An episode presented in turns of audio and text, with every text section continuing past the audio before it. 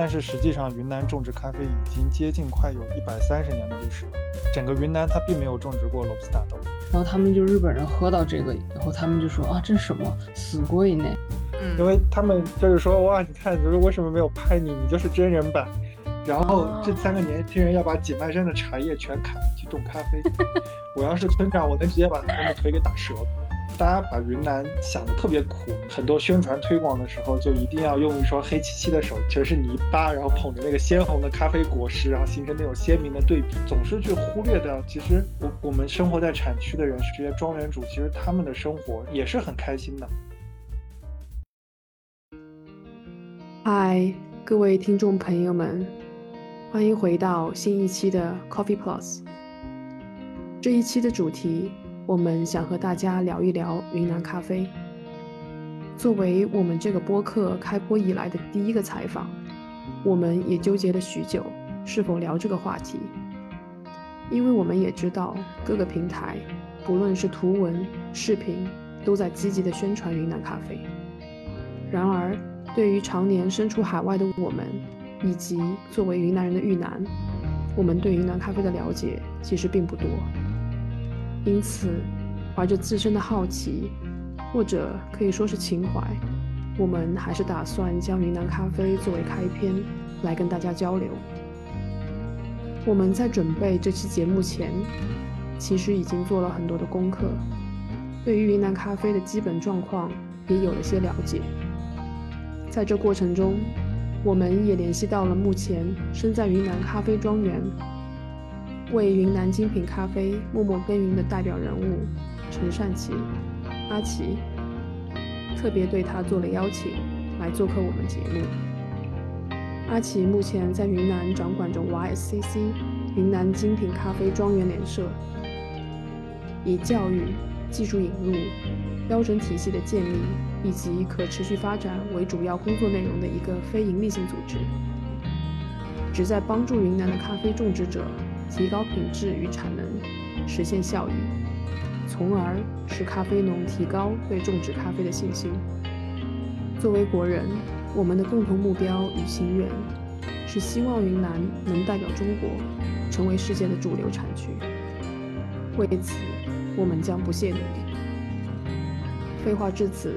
我们就请今天的嘉宾阿奇来跟大家打个招呼。OK，Hello。大家好，我是阿奇。对我，我现在在云南，在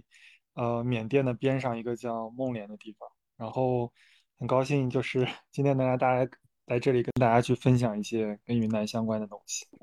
欢迎欢迎欢迎！然后现在我们其实都是在四个不同的地方。阿奇在云南的孟连，然后雨佳应该是在苏州，然后玉南在东日本日本东京，我现在在澳洲的悉尼。然后我觉得跨维度的四个地方有这样的一个相聚，真的是缘分，也是一个非常难得的体验。为什么会有这种云南咖啡主题啊？尽管我也知道，好像这个云南咖啡，尤其是近这一年，这一年很多的平台啊，或者是不管是图文的方式、公众号或者各种各样的平台都在介绍云南咖啡。那其实作为我们在海外的华人来讲，我其实。首先，对云南的咖啡的了解肯定没有在国内的那些从业者了解的那么多。尽管我也会看啊那些公众号的一些推文啊之类的，但是深入的了解其实没有这么多。其实不光是国内的从业者，其实国内的消费者啊，对云南咖啡也充满了好奇。然后大家也都非常就是提到云南的咖啡的时候，都会第一个问题就是说：“哎，云南咖啡是什么？最近怎么经常看到啊？”就是有各种各样的问题。就是说到云南咖啡，大家都会想到啊，宝山是不是一个云南的地方？所以宝山会有小粒咖啡这样的一个说法。我我记得我第一次喝云南咖啡是在二零一三年还是一四年？呃，一四一五年。然后那时候我回上海，还是一个当时行业的一个嗯大咖吧，应该是反正是行业里比较顶尖的一个人，然后带着我去了那个。上海有一条路非常窄，哎呦，我现在离开上海有三年了，我都不记得那条路了。然后有一个蓝色招牌的一个咖啡馆，他们里面有卖水洗的云南，还有蜜处理的云南。那是我第一次喝云南，喝下去感觉就是，呃，玻璃很重，就醇厚感很重，然后甜感很好，但是酸度没有那么好，平衡感没有那么好。那是我第一次，一四一五年。我记得那时候我好像好像还没有入行吧，但即将要入行的状态，然后我喝到那一杯云南，再一次喝到云南，可能是两年之后我在上海的月球喝到的一支宝山的日晒，宝山的日晒，对，那时候是有那个它有写着菠萝蜜还是桂圆，我对那个风味描述记得非常清楚，那个是我喝到云南之后才两年的时间哦，就大改观，然后之后我就对宝山这个地方非常的。呃，感兴趣，我说，哎，宝山还能出这样的咖啡，也是在同样在云南。那当然之后你了解了以后，我发现其实还有很多的产区啊，包括临沧，包括像德宏、西双版纳这些，其实都种植，包括普洱都有都种植啊咖啡。但是好像近两年，呃呃，云南咖啡的一个发展，慢慢的一个普及的一个状态，然后包括在很多的生豆比赛或者冲煮比赛里面常见的，就经常拿冠军的这种。两个产区可能还是在宝山跟孟连，就普洱的孟连这两个基本上就常胜军了。你去的那家店是不是叫兰纳？对对对对对对对对，哎呀，提醒我了，就是那一家。我一直想那家店在在南阳路边上，然后南阳路对南阳路，对对对对对对，所以你一九年喝到月球的那只豆子，其实我嗯，他们那个处理法，我们有跟他们去交流过。然后也算是跟我有一点渊源吧，对，因为当时其实云南已经慢慢的有在做精品咖啡了嘛，所以你那时候喝到的应该已经是，呃，有几年的沉淀之后的云南豆了，我觉得应该是让你感受到比较大的一个改观的。我喝到那只月球不是二零一九年，二零一九年我是一九年，一七年还是一八年？一七年，一一六一七年我记得是，就那个那个上下，因为那那段时间我刚好在上海。但是那那一支我真的印象太深了，在云南在种植咖啡，呃，或者说在种植商业咖啡啊，包括精品咖啡，大概是在哪些地理位置、哪些区域在从事这个事情？其实，其实云南种植咖啡很早，就是我们今年出去做一些活动的时候，我们我特别想问大家一个问题，就是问问他们是说云南种了多少年咖啡？然后实际上我会得到很多很多不一样的答案，像他们会告诉我说啊，云南可能种了二十年了、三十年了，可能有一些夸张的，他们会告诉我说云南可能才种了两年、三年，就但是实际上云南种植咖啡已经接近快有一百三十年的历史了，但是其实绝大多数人都不太清楚这个这个时间段，然后而且云南其实种植咖啡的地域还蛮广的，就是除了你提到的像宝山。普洱以外，当然有刚刚提到的，就是呃，一科提到的像临沧呀，像德宏呀。但是除掉这些地方以外，还有很多地方在种植，比如说像江城、像墨江，然后像呃西双版纳，包括还有很多很多小的产区，像我自己在的孟连，还有我周边的一些像是澜沧呀，像是西蒙啊，其实它还是蛮普遍的一个作物在。就是整个云南，就是延边的一带，就是跟缅甸交壤这个部分，其实还是种植了很多的咖啡的。但是，可能在过去的一百多年里面，基本上这些地方的咖啡，它主要都是提供给了一些怎么说，就是欧美国家的在这边的采采收方吧，或者是说更多的是出口到了像是欧洲。或者说是像是中东的一些工厂里面去冲做一些速溶粉，或者是低端咖啡，就低端拼配咖啡的原料。就是说，他之前种植的咖啡豆都是商业咖啡豆类别里面的，比如说是不是罗布斯塔豆啊，所以才会去被用作这种速溶咖啡的原料。嗯，其实他一直种的是阿拉比卡豆，就从最最最最开始，其实整个云南它并没有种植过罗布斯塔豆。哦，这样吗？对，云南其实你就你感觉一百三十年很长嘛，但实际上它的它的大阶段是很容易划分的，就是它一共就只有四个大的历史阶段，就是就是最早最早的时候，就是当时还没有还没有新中国，就当时中国基本上还是就是还是处于清朝的一个阶段里面，就是一八九二年那段时间，九二年前后，一八九二年就上两个两一百多年前吧。嗯，然后那个时候就是就是八国联军侵华嘛，侵华的时候，其实整个云南它是被法国人占领的，所以当时才有很出名的就是滇缅公路和蒙自铁路嘛，他们就从这些两条路，就是很多法国人就监工嘛，然后监工以后就是把啊物资往国外去运嘛，然后但是因为他们就是很喜欢喝咖啡，尤其是法国，它本身是咖啡沙龙文化就是盛起的一个国家嘛，但是他们。在当时把咖啡这个东西从法国、从欧洲运过来，其实是很麻烦的，所以当时就有一个法国的传教士，就是基督教的一个传教士，他就想到能不能在云南去种植咖啡，所以在大理一个叫朱古拉村的地方，就是嗯当时就种下了云南的第一个咖啡，这个基本上就是云南的第一个历史阶段，就是有咖嗯啡。对，然后有咖啡以后呢，就是后来新中国不是成立了嘛？成立了之后，就八国联军这些肯定都不存在了。那其实很多法国人在当时就是也就回回去了嘛。回去了以后呢，其实云南咖啡大差不多沉寂了有呃四十年三三十年到四十年的一个整体时间。然后在呃上个世纪就是呃五六十年代的时候就，然后当时就是呃进到了第二个历史阶段。就是当时世界上有两个非常大的国家在打仗，但是他们打的不是热兵器的仗，就是美国和前苏联。我知道，我知道苏，联，对对对，这个应该属于历史常识了。然后嗯苏联当时就是呃也是喝咖啡的，就前苏联当时也是喝咖啡，他们对咖啡也是有需求的，但是整个咖啡的这个历史嘛，基本上就是一个呃殖民史。所以整个咖啡的这个贸易链条，它也是掌握在欧美国家的手里面，所以当时苏联其实没有办法获取到咖啡，然后他就想到是说，能不能就是在一些就是同治的国家里去种一些咖啡，所以当时他们就在宝山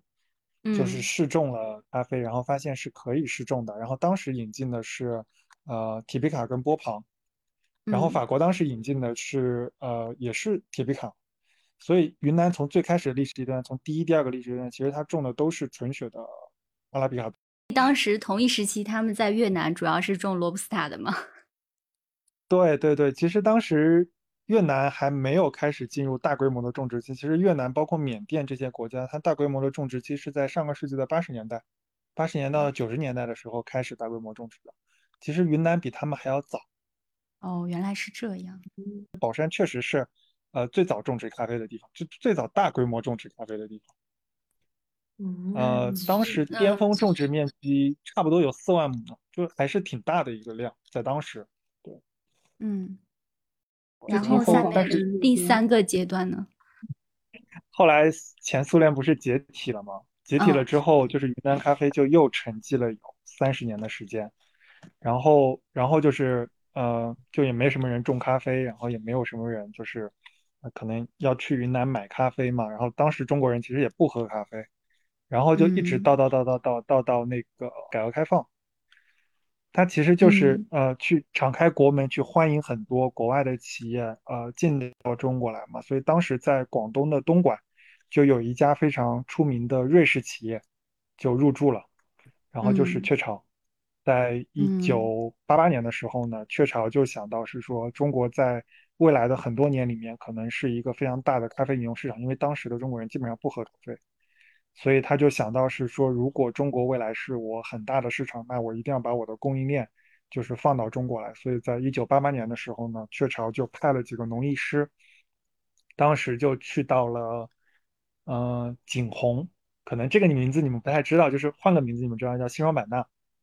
就是派了几个哦，农艺师，对，在西双版纳就是进行咖啡的试种。当然，官官方历史实际上写的是，呃，一八九，呃，一八八九年，啊、不是一九八九年，一九八九年。一九八九年，对对对。但实际上，真正的历史是一九八八年，就还要再早一年，他们其实就已经派人过来了。所以在西双版纳的勐海勐宋，呃呃勐梭那一带有一个雀巢的实验农场。然后当时他们就在那边测试了很多咖啡的品种，也就是在那个时候，其实测试出了云南现在的主栽品种就是卡蒂姆。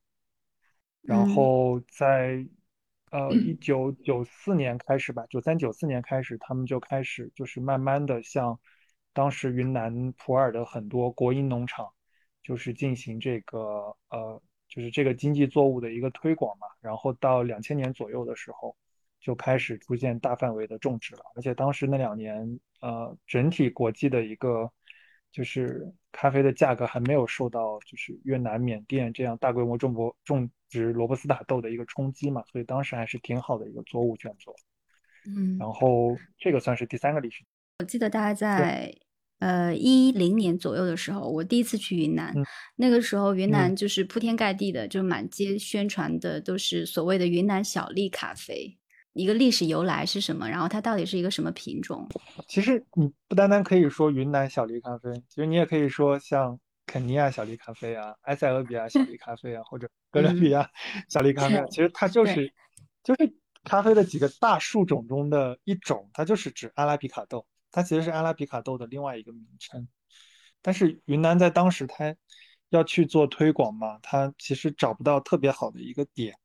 而且云南咖啡其实在当时在国际市场上也不是特别的出名，所以他当时就选择了小粒咖啡，就作为一个主推的卖点，就是把它的品种作为了它的卖点。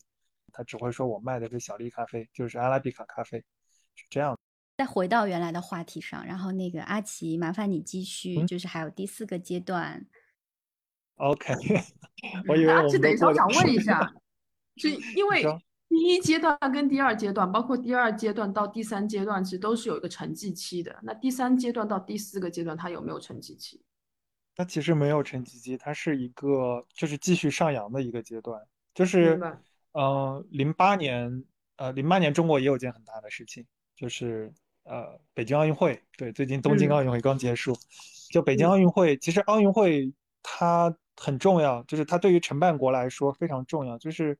不然大家不会抢着去办这件事情，是因为奥运会它不单单只是说是说。呃，我就是更高、更快、更强，就是拼搏这种运动员精神，而是实际上承办奥运会，它对于这个承办国它的整体的一个经济还有内外文化的交融是有很大的一个促进作用的。所以在零八年的呃北京奥运会之后，其实就是中国的咖啡饮用习惯是有一个非常明显的上升的，就是这个不是一个个案。就是在六十年代的东京奥运会之后，其实呃整个日本的咖啡的饮用量和进口量是有一个明显的上升的。然后八十年代的首尔运动会之后，也是就是韩国首尔运动会之后，它也是有一个非常明显的饮用习惯和饮用量的上升，以及进口量的上升。就是这个都是有数据可查的，就是我们自己就是会把这个很有意思的现象叫做奥运带动咖啡。所以在零八年以后，其实中国人就是喝咖啡。的习惯，还有包括整体的咖啡的进口量，也是有一个明显的上升的。而且在当时，就是奥运会结束之后的三年里面，有一个美国品牌，它在中国就是迅速的展店，就是星巴克。哦，对，然后星巴克其实考虑的跟雀巢是一样的事情，就是说，如果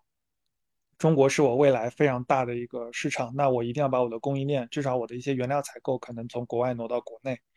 所以在呃一一二年的时候呢，他们就也在云南，就是建立了自己的一个种植者中心、种植者服饰中心，就是讲白了就是一个咖啡的收购站。所以就是两家国际公司进来之后，他们几乎是占据了，就这两家的量加起来，几乎就是占据了云南整体的一个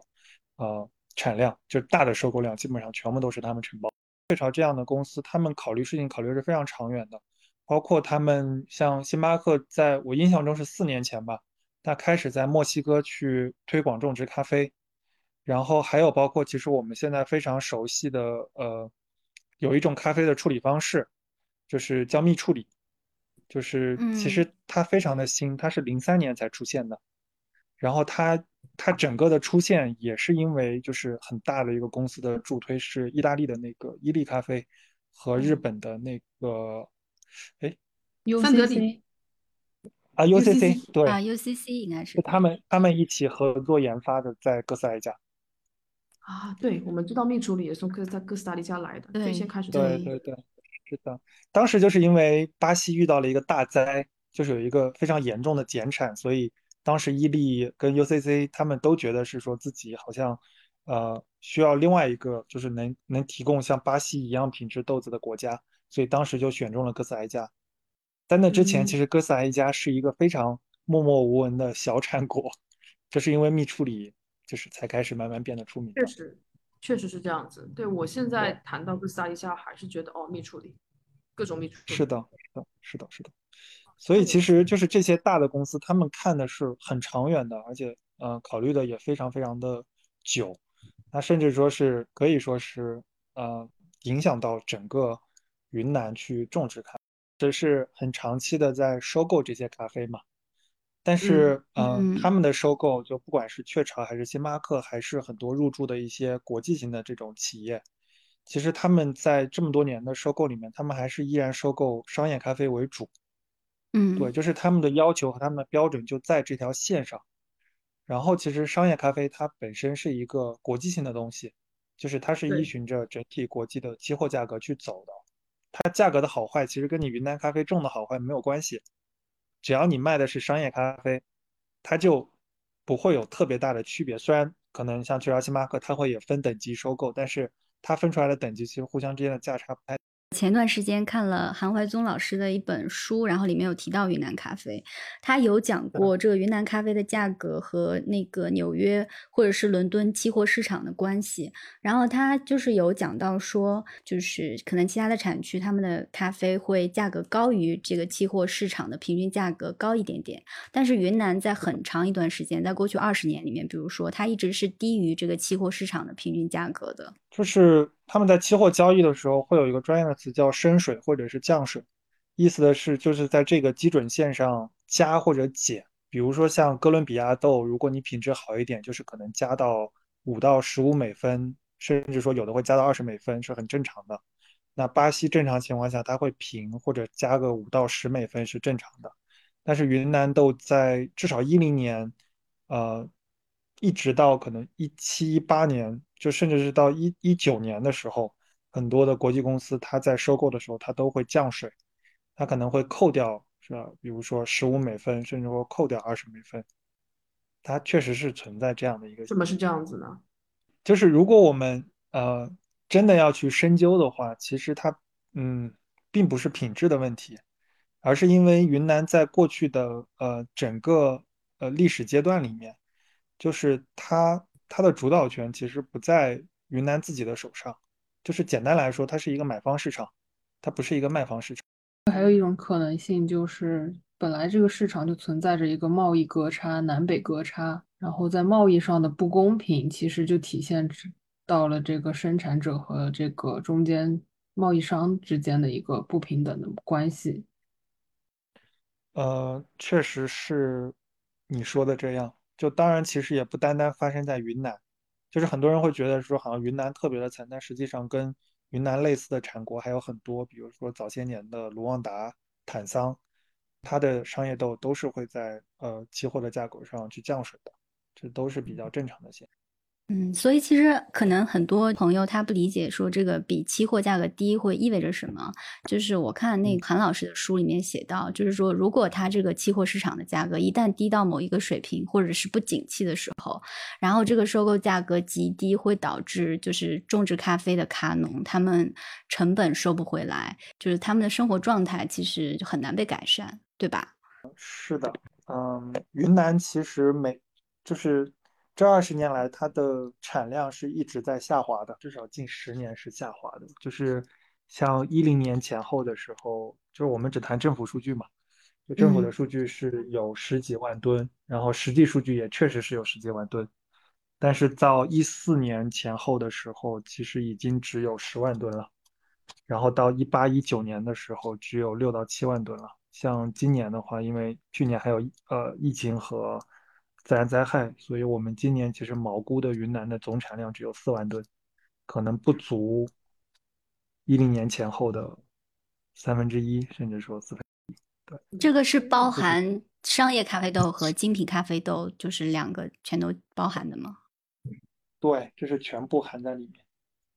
好的，那那刚刚有就是讲的这个呃收购价格比较低的这种情况，有没有因为就是精品咖啡的种植范围的增加，然后呃会有一些改善？就是比如说对那个咖农的收入啊，或者是对当地呃咖啡产业的发展会有一些好的方面？呃，这个话题其实稍微有一点沉重，就是其实。嗯，我们总觉得云南精品咖啡在这两年发展的特别好，但是它依然只是一个小范围，就是少比例的事件。哦就是哦，比如说一八一九那个产季，云南云南咖啡，呃，正常的价格只能卖到十一块钱一公斤，就是一公斤的生豆只要花十一块钱就可以买到。嗯然嗯后精品咖啡在那一年其实没有什么大的价格波动，它还是在四十多块钱。就是但是受到这受益的庄园是很少的，就包括到现在为止，其实整体云南它精品化的比例也是很低的。它可能远不像这个什么中南美洲呀，或者呃一些像埃塞啊之类的这些，就是它那有很高的一个精品化比例。在云南的话，可能总体的精品化比例只有百分之一、百分之二这个数据。是这样，我我说一下，其实我对于这一部分的一个理解跟了解哈。首先是为什么会有这减产的一些状况出现？因为其实最最我们需要去关心的核心的人群，其实是咖农。我们其实，在上一次的我们的连连线当中，我们有提到，其实第一是因为中间有断层，就是好的劳动力、优质的劳动力这一部分已经流失出去了，到城城镇的地方去打工或者去哪里。那可能在云南本地，现在目前还在坚持种植的，可能已经是五十以上，maybe 我我可能只是一个预估的这样的一个年纪段啊，就估计可能在四五十岁，可能甚至五六十岁这样的农民，那他们的劳动力跟他们产出比或者是效率，我们是可以想的。那还有一个就是说，很多人因为看不到，尤其是有一段，尤其是期货价格收购的价格比期货价格要低，一点就是我卖一公斤我赔一公斤，那这种情况下，其实你很多。正常来讲，我肯定会放弃这一个没有完全没有任何利益的种植物，而去转种其他更有经济利益价值的种植物。这个是毫不犹豫的。可能我就放弃了种咖啡、种茶或者种其他水果，我的利益来的会更快。所以我可能放弃了这几亩的种咖啡的田，然后我我现在去去种别的东西。所以我刚刚听你在聊的这个这个产量的一个减少，我觉得是骤降，就还不是近十年是一个骤降，就到现在如果是三分之一都不到的话，那真的是一个。非常快的速度的一个骤降。那如果说现在我们不说远的，说近的好了，我们把产量如果就放到就是能够能够回复到十年以前十万吨，那现在你你最最重要要做的事情，让咖农看到种这个东西是有希望的，他可以赚到钱。首先，对吧？把他原来种的可能种 种百香果，现在我让他种咖啡，就这个东西要实际的利益放在他面前，让他们看到。我觉得这个核心的人群还是在咖农身上。那这是我的一些理解啊，就比较片面的一些理解。就是其实真的去聊云南咖啡的话，就是你可以看到它很好的一面，但是那很好的一面是在绝大多数人面前。但对于我们，尤其是在产区接触这么多庄园来说，我们觉得现在的状况其实还是比较难的，就整体来说还是比较难的。我现在知道，其实为了去改善这种状况，其实十年以前，我我嗯，其实我们之前呃一些简单的了解，我也知道啊，您是从 C 座出来的，当时加入 C 座的时候，C 座就有一个十年的云南计划，到今年应该是第七年吧，是吗？到今年是第七年或者第八年，呃，然后然后您自己其实也在呃投入在这个 YSCC 这个组织的旗下，其实是帮助我们，其实刚刚在讲的一系列的问题，帮助咖农。让他们看到咖啡这个农作物确实可以带来实际的经济效益，也在帮他们去做一些呃土壤的改良、种植技术上的一个培训等等。那能不能跟我们的听众简单的介绍一下 YSCC 这个组织，可以吗？包括你现在就是这个团队在努力的一些一些方向，可以吗？可以啊。其实你说的那个项目，呃，就是 C 所，就我前东前东家的那个项目，其实本身就是我发起的。然后我在之前其实还是走国外的产区会比较多，就是我中国国内的这个云南产区，我其实是最后才走的。然后当时就是觉得还是有挺大的落差的，就是整体云南和国外的，就是种植水平啊，包括是说整体的认知。所以当时我就想到是说要去做一些什么事情来改变云南的这个现状，当时才有了这个十年云南计划。但是这个计划我们。一开始并没有做的像现在这么复杂，像我们现在的话，可能我们就像你刚刚说的，我们也做土壤改良，我们也做品种选育，我们甚至说慢慢的在往智慧农业这个方向去靠嘛。但是在当时，其实我们做的非常简单，我们就是做教育，对，然后我们就是把我们知道的和看到的，还有学习到的，包括了解到的很多，啊，不管是别的国家的种植地的讯息啊，还是说是啊知识呀，就是带到产区去交给一些茶农。就交给一些种植者和庄园主，希望他们通过学习，通过接受教育，来对他们整体，就是对咖啡的这个认知做出一些扭转和改变。然后让他们可能去朝，啊，不管是我们希望的精品咖啡呀，还是说是高端商业咖啡呀，或者说哪怕是他继续种植商业咖啡，但是他能够有更好的一个收益的这个方向去发展。所以最开始其实是做这件事情的，但是后来才发现是说，单单做这个是不够的，甚至是说我们会会觉得是说在云南。嗯，只靠我们一段时间来一次的培训，或者说一段时间过来一次的交流，其实是基本上是很难去扭转。虽然确实有效果，但是还是会觉得比较难去扭转这个现状。当时才开始考虑是说，可能要更往前端去，就是做到，比如说像呃土壤，做到像品种，甚至说我们需要设身处地的来到这里。所以当时呢，我就离开了我之前的一家公司，就是自己去做了这个 YSCC，然后我们也在是说原本的这个教育的基础上，就又加上了可持续发展。因为做之前教育的过程中，我们会发现他们其实对于种植这件事情，还有对于怎么能够持续的去种好咖啡这件事情是不了解的。嗯。大概就是这样吧。当然，我们现在做的事情很多了。我们除了我刚刚说的那些以外，还有很多很多不一样的项目。对，YCC 到目前为止是第几年了？到今年为止的话，第二年，到现在为止是第二年。这两年有看到一些突破性的成果吗？其实我们做的事情，它不可能在短时间内看到成果的。OK，明白。对，因为本身我们做的事情是农业。农业，嗯，它就是一个很长时间、长期、长线的一个投入的事情。它就像咖啡一样，比如说，呃，这也是我自己其实很喜欢举的一个例子，嗯，就是比如说我们在城市或者在消费地，呃，举个例子啊，就是我们谈一个合作，对不对？或者我们谈一件事情，然后，呃，你跟我说可能，哎，我们这一次做不成了，要不我们下个月再说，或者我说下半年再说。其实给人的第一感受就是，作为城市人的第一感受就是这件事情大概率是黄了，就大概率是，呃，或者是说，呃，都都哪的哪跟哪的事情，啊我现在跟你谈，你跟我讲下个月讲下半年就太久了。但实际上我们在产区，我们谈事情，比如说我们今年有一个东西没有做好，我们都会说今年如果没有做好，我们明年再说。我们都是这样子讲的，所以时间观念上整体的就是不同的，就是因为农业这件事情它就是很长远。它在短期之内是很难看到效果的，这也是为什么是说可能在云南，我们过去的八年做的这些事情里面，就是大家可能更倾向于当年能够见到的，比如说加工处理法，而不倾向于是说我们现在可能更主推大家去做的，比如说土壤改良，比如说品种选育，或者是说是一些修剪修枝。对，我这么问好了，就是因为 YCC 这个组织的建立，因为你们做了那么多的。呃，就基本面的工作，有没有一些农民，有一些咖农，现在我可以称之为咖农啊，就是是转而想要种咖啡，或者本已经让放弃了种咖啡的这一部分份咖农又回来种咖啡，有没有？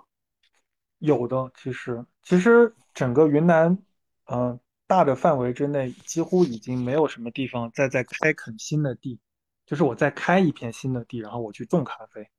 这个是几乎是没有了的，但是在我们就是因为我们有帮助很多的庄园，就是形成一个联合体嘛，就是在我们的那个联合体，就是联社里面，我们叫庄园联社，在这个联社里面是还有庄园去开新地继续种咖啡的，而且我们其实有一个成员社，当时就是在一七一八的那个产季的时候就已经打算不种咖啡了，但是当时来参加了我们的培训之后，他就觉得精品咖啡可能还能够。呃，使他继续去从事这件事情，所以他又回去种咖啡了。阿吉，你刚刚提到那个庄园联社，这个是你们那个 YSCC 组织下面的一个项目嘛？然后你能稍微介绍一下吗？因为我有关注你们那个 YSCC 的呃公众号。就是其实，在云南就这个产区，它种植咖啡基本上是以小农户为主，然后它都是一个农户可能有个十到十五亩的咖啡地。然后他们在某一个村落可能会有一两个领头人，他们就说：“哎，我们村子的人不要自己做，然后自己卖了，我们自己呃组合起来，我们去形成一个叫农民专业合作社。就很多个农民他们就形成了一个合作社，然后这个嗯。合作社呢就会去组织整个这个村落里面的这些老百姓、这些农户，然后他们呃怎么种咖啡，然后怎么加工处理，然后怎么去销售，然后但是这些这个合作社它的覆盖范围是很小的，可能像嗯。我们一个孟连县城，它就有七八十个合作社，然后每个合作社可能就是一个村落，但是它嗯很分散，每一个村落它都有不同的标准，有不同的种植方法，但是它的领头人可能也不一定懂，所以他们还是会受到这些局限。那我们做了一件什么事情呢？我们就是把这些小的合作社又做了一次合并。我们是叫农民专业合作社联合社，然后其实我们做的这个哦联合社的这些成员都是在过去的八年里面，有的时间很久，可能已经八年了，然后有的时间很短，可能才两三年。我们把其中就是特别优优秀的，然后又愿意学习的，而且确实发展的很不错的这些庄园，把他们联合了起来，变成了一个更大的一个合作社，就是合作社的合作社，叫联合社。然后我们也确实说是认识更多呃有资源的人，比如说我们呃熟悉很多农资公司的，或者熟悉很多化肥公司的，就或者是说土壤营养公司的人。当然也我们也认识很多像呃做无人机的，或者是做咖啡品种的这些科研院所，所以我们就会更大范围的去统一的去组织他们怎么去做种植，怎么去做施肥，怎么去做生产。当然也嗯是因为是说，呃，这么多联合社在一起，其实它有一个非常大的一个咖啡的供给量，所以我们就能够去扭转，就是整个种植端它在产业链上的一个劣势的环节。所以当我们联合起来之后，比如说我们自己的联合社，单我们自己就有一千多吨的产量，然后再加上我们的周边和我们的预备社，可能我们整体会有两千多吨，接近三千吨的产量。那我们去跟一个，比如说八同样是八百吨的采购方去做价格的磋商的时候，那我们至少是有坐上谈判桌的资格的，我们就能够去为我们的这些庄园去争取更多的利益。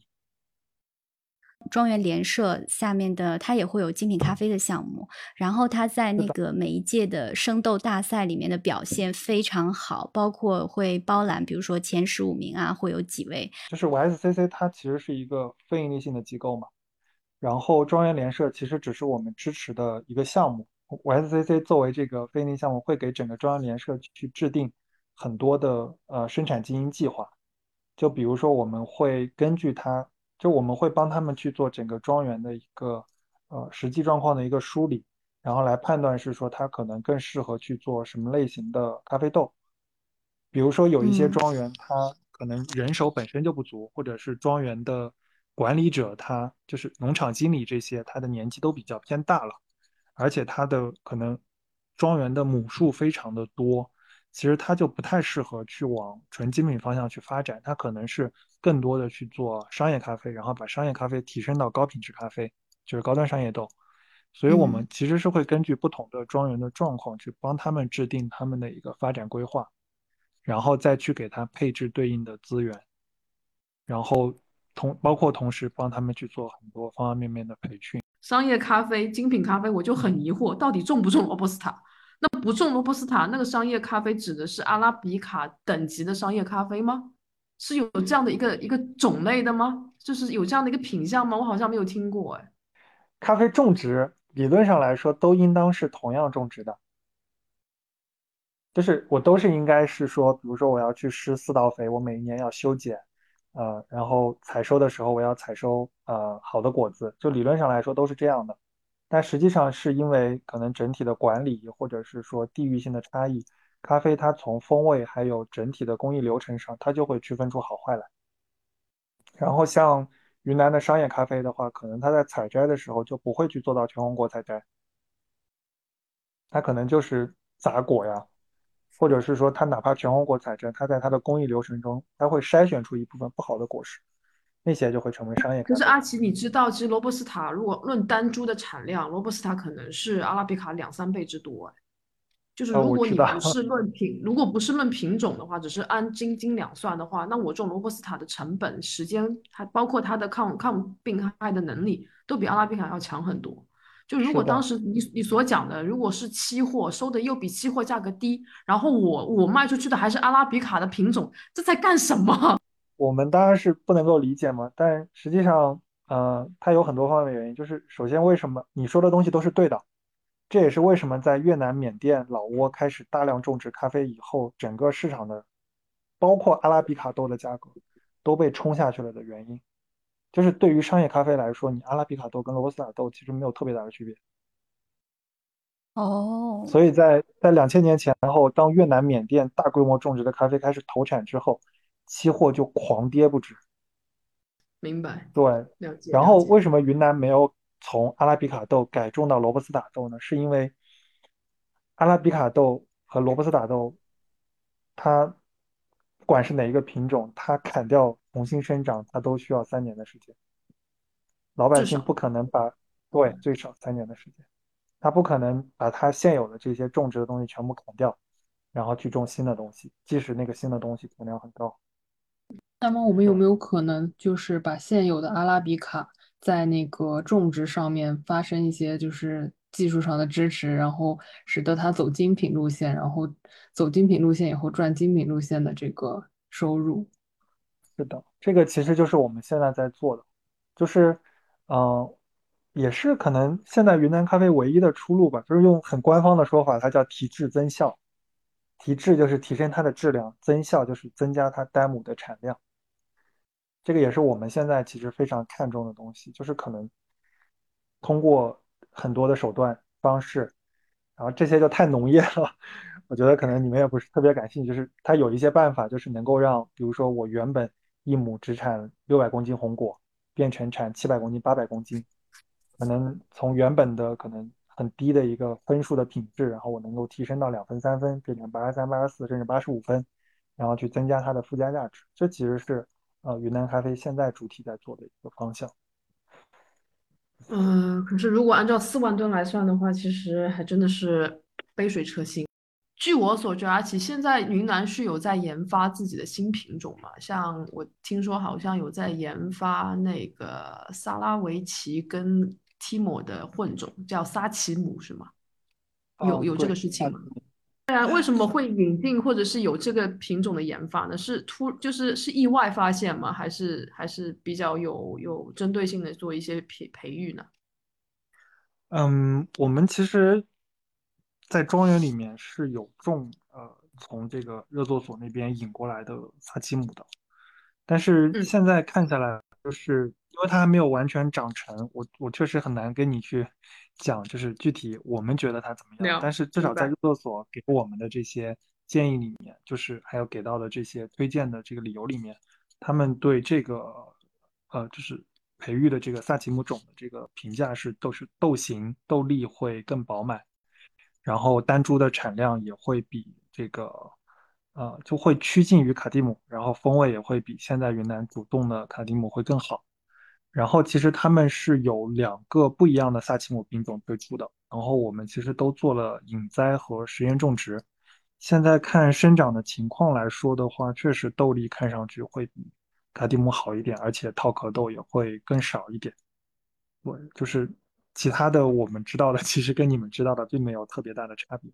如果现在已经有有有成品出来了吗？就成品的产量已经有了吗？还是还没有？嗯，还没有，就只有一点点，就是有一点点的这个呃，就是去年种下去的，现在有产出啊一些小量的，然后我们还没有喝，因为我们的庄园是呃稍微采了一些，就是但是我们还没有喝到。刚才讲到这个云南的咖啡种植，都是多次提到了一些新型的肥料啊，可能它的技术上比较先进。然后我就很奇怪，因为我记得在国外的时候，他们会有一个有机认证的，就是它这个有嗯机种植的咖啡。那我的理解应该是有机种植应该是没有肥料，或者是没有这种就是人工复合肥料的这种问题吧？这个其实也是被问到很多的一个问题，就是有机其实是很难的，非常嗯难。就是你做到真正的真有机，它所需要花费的这个时间精力，包括是说成本，是远超于一般种植的。因为有机它实际上讲的是塑造一个生态环境，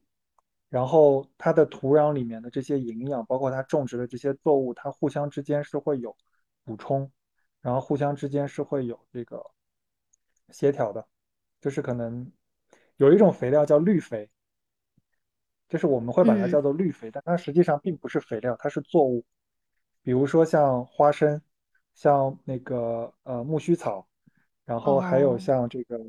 呃有有很多的这种类型的作物，它是它对作物它对土壤是有保护的作用，或者说它能够固定某一种元素。然后这些其实都是有机种植的一些基础，但是绝大多数的，我当然不敢说所有了，就绝大多数的有机它只是概念有机，它并不是真有机。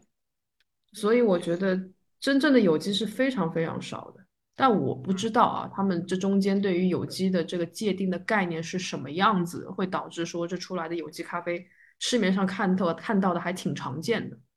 这个也是我挺困惑的一点，其实对。那我觉得，其实我们也会去做一些生物防治，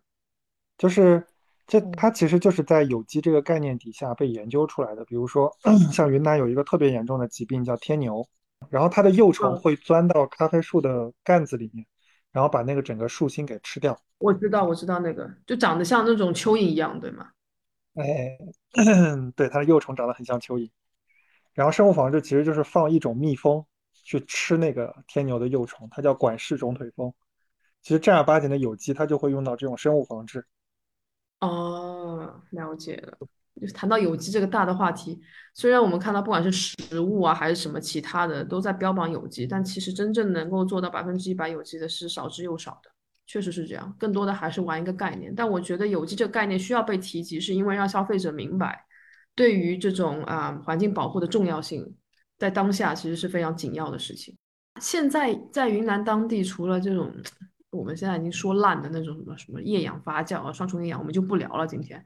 有没有一些新的处理法的趋势？好像听说像酵母处理现在还蛮流行的。嗯，这个东西能给我们稍微做一下梳理吗？或者是据据你所知道的，或者云南现在目前正在正在就是实验的这个酵母处理法？酵母也没有很多人在实验嘛，就是我觉得，也就是只是我们和少部分人在做，但是，就是很多的，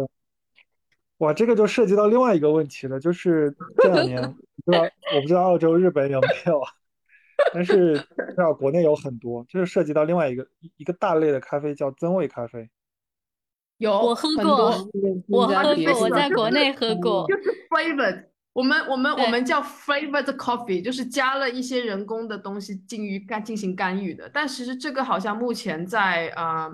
赛事上有，好像最近有 update 的规就是规则，好像这一类咖啡是不能被送上就是就是比赛比赛台的。赛的赛场吗？对，我知道。但很多的，就是标榜着酵母乳酸菌或者说酵素处理的咖啡，其实都是增味咖啡，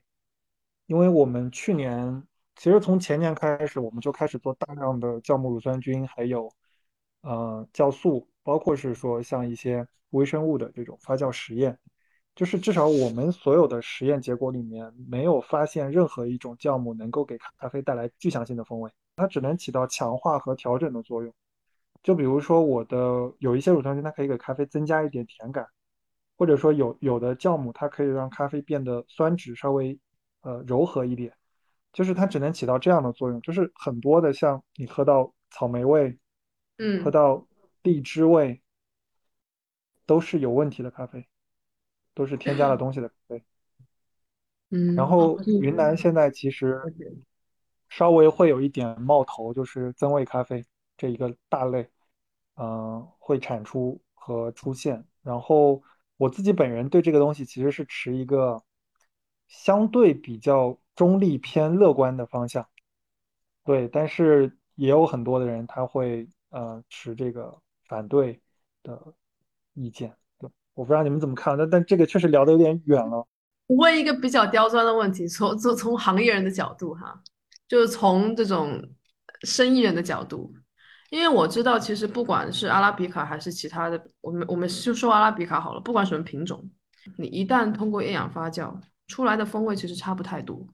这会导致一个什么问题？就是我其实可以用稍微次一点的品种，我同样去做这个发酵处理法，我出来的风味其实跟用好的品种去做相差不大。那其实中间的利润差其实是很大的。就就如果说这个东西是成立的，我刚刚说这个东西是成立的，那也就是说之后所有的增味咖啡，我其实可以用品质稍微次一点的等级的豆子去做这个部部分出来的一个味道是人工干预的一个味道，那我给到消费者，其实消费者同样买单，他们甚至可能会付更高的价格，因为我可以做一个很好的一个 concept，一个一个概念出来，他们可能甚至比付一些传统处理法要高的价格，但是其实从生豆端来讲，其实。我的付出没有那么大，当然，我觉得对卡农来讲这是一个很好的事情，但是确实中间利益差可以差到很大，我不知道你怎么看，同意吗？还是说我我的理解是有偏差的？嗯，其实我们今年是有生产呃增味咖啡的，我我可以很直接的跟你们讲，但是呃，当然你说的情况也确实存在，就是说我用差一点的豆子和好一点的豆子在咖啡的风味展现上是接近，甚至说是类似的。这个也确实是事实，但实际上对于呃真的有要求的一些买家来说，如果你去拿差一点的这个鲜果，呃去做这个咖啡的话，其实它在风味上还是会有很明显的差异，还是会存在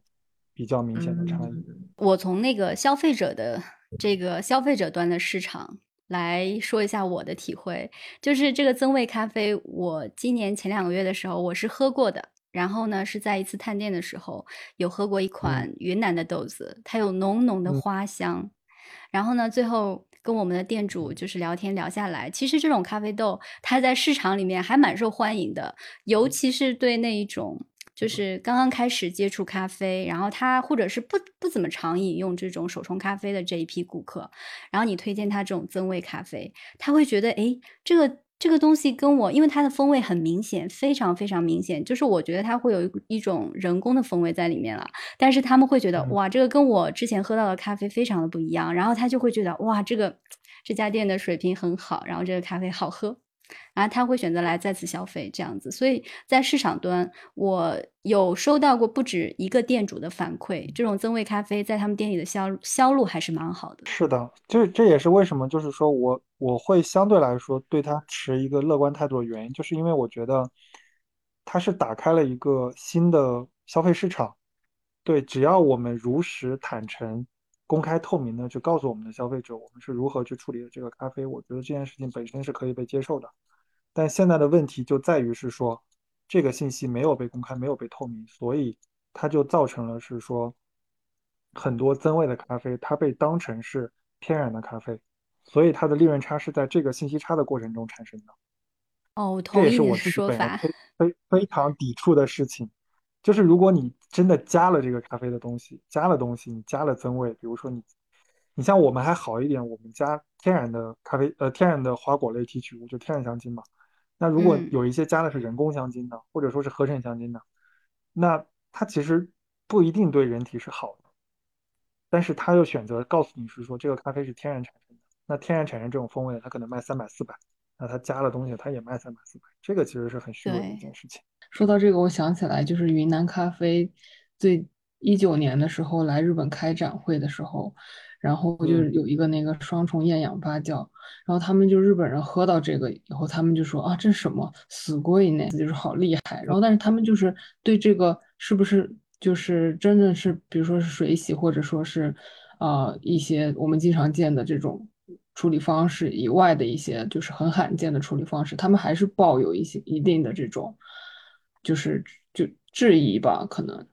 觉得有必要。如果这个东西可以引起消费者的。的吸引力或引起他们的兴趣，打开更多对咖啡的话题，去寻求更多咖啡上面的知识，我觉得这是很好的一个抛砖引玉的动作。如果抛这样的咖啡，让你瞬间对这件咖啡有极大的兴趣，我觉得这个事情是非常有益的。同时，也是像你说的一样，如果这个事情包括现在也是一线城市或新一线城市，咖啡慢慢的走进生活里，开始变成大家一种生活方式之后，它成为一种日常饮用品。那大家还会不会每天去消费这种重发酵的东西？现在不得而知，是一个问号。我觉得 by the end 到最后，呃，传统处理法，水洗也好，日晒也好，仍然还是最最主流的一些一些一些啊处理方式，或一些被能够大众在日常饮用中能够被接受最多的东西。因为这个这也可以理解，大家对期货市场也只收水洗的咖啡豆。其实这些都可以理解说，哎，但是我觉得这是一个过渡，因为包括现在我在观察，可能慢慢的这些特殊处理法，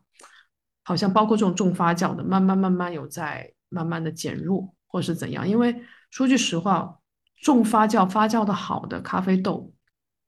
呃，我觉得除了 Ona 做的还算不错，就是澳洲澳洲的品牌 Ona，我相信阿奇也听过。就我觉得他们做的还算不错。我说的不错，就是发酵的程度刚好，又没有盖过咖啡生豆本来的品质。我喝到的，在国内很多绝大部分的发酵处理的咖啡都是非常发酵味非常明显，甚至我认为那个是瑕疵，是是这样的一个过程。所以，我我个人并不排斥说，呃，发酵。或者是怎样，但我也没有很喜欢。说句实话，对这个反正是我的态度。但我觉得对于教育市场这件事情来说，不管是增味也好，不管是发酵也好，如果这件事情可以引起消费者的兴趣，可以让他多来这家店光顾两次，我觉得就是好的。对，然后之后可能他们的口味再慢慢可以调回来嘛。我觉得，因为你要给他们给他们选择，让他们自己去比较吧。对，我是这样想的。这个其实也是我们自己在。因为我们最开始做教育，就是让很多庄园他们能够来听我们的课嘛，其实就是是教最直接有效的方式。所以其实当时我们教的就是特殊处理法。然后我们在做这个特殊处理法的这个教育过程中，就发现了是说，就是市场的对于咖啡的认知其实跟我们的认知是不一样的。这个有一个特别好玩的例子，就是我。稍微扯远一点，就是我们最开始其实在云南教教的是，呃，呃双重发酵处理法，它其实就是厌氧发酵。嗯。当时差不多是一四一五年那段时间，就刚好是厌氧发酵这个处理法开始在就是整个国际市场上开始流行的那个阶段，所以当时我们其实教的是厌氧处理法。然后在厌氧处理法帮助云南可能一批庄园主就挣到一些钱之后，其实我们就开始考量是说，就是你说的那个问题。我厌氧的豆子，我任何一个国家做出来都是一样的味道。嗯，其实是没有地域特色的。它不像云南，就不像比如说肯尼亚，你可以想到莓果；埃塞你可以想到花香，对吧？巴拿马你可以想到哇，超级贵，龟下。对，但是云南你想不到任何词。所以当时其实我们去想去给云南找一个，就是整个这个产区的一个大的风味体系。所以当时我们是做了非常多的一个。呃，咖啡的搜集，搜集完了之后，我们是做了统一的杯测，然后就发现所有的尾段都有那个茶感。所以当时我们就想到是说，用如果茶感是中国呃云南咖啡的一个特色，那我能不能用茶叶的工艺去加工咖啡？然后在那个时候，我们就做了一个特殊处理的系列，叫茶系列，它全部都是用茶叶的工艺去借鉴模仿到咖啡里面的。然后这个咖啡确实它会带上它用的那个工艺的那种茶种的那个特色。比如说，我们用普洱茶做的那个呃黑茶日晒，嗯，用乌龙茶做的岩茶日晒，还有用那个绿茶的工艺做的那个清茶日晒，它都会有这些不同茶的特色。然后我们就把这个豆子就推向市场，然后我们发现，我们觉得很好的豆子，消费者完全喝不出来，就是他还停留在觉得咖啡很苦的阶段，绝大多数消费者，你跟他去讲中后段有这种茶的尾调，他们完全 get 不到。超纲了，就像你说的，你完全是超纲，又超纲了。所以后来再到第三个阶段的时候，我们就直接去做超长时间的厌氧发酵，就是单我们的发酵时间，我们可能就能做到二十多天，然后出来的豆子，它就是你，它就是有非常明显的菠萝蜜，然后像榴莲、芒果、菠萝，就这种热带水果调，然后我们就去推这种豆子，然后就是市场很受欢迎。然后其实我们这两年在各个。生豆比赛上拿奖的也全部都是这类豆子。这些热带水果的风味调性让我想到我们最近进的一批缅甸，就是也是精品等级的缅甸，然后出来的这个热带水果的这个风味调性，跟我当初喝到宝山宝山咖啡，那是云南的这个调性差不多。所以缅甸其实是云南交壤的边界，对不对？是不是在每次就是采收季，采收季十一月到次年的二月吧？是。是不是因为会因为劳动力的短缺所以需要去缅甸那边边境然后进一批就是引进一些短期的这种临时工帮忙采摘？哦会以前还蛮常见的。现在就不需要了？呃不是不需要了是现在他们过不来了。因为你说以前我就想到五年以前。因为 ok ok ok 那所以今年的采摘就会比较有压力是吗其实已经两年了吧这两年都挺有压力的。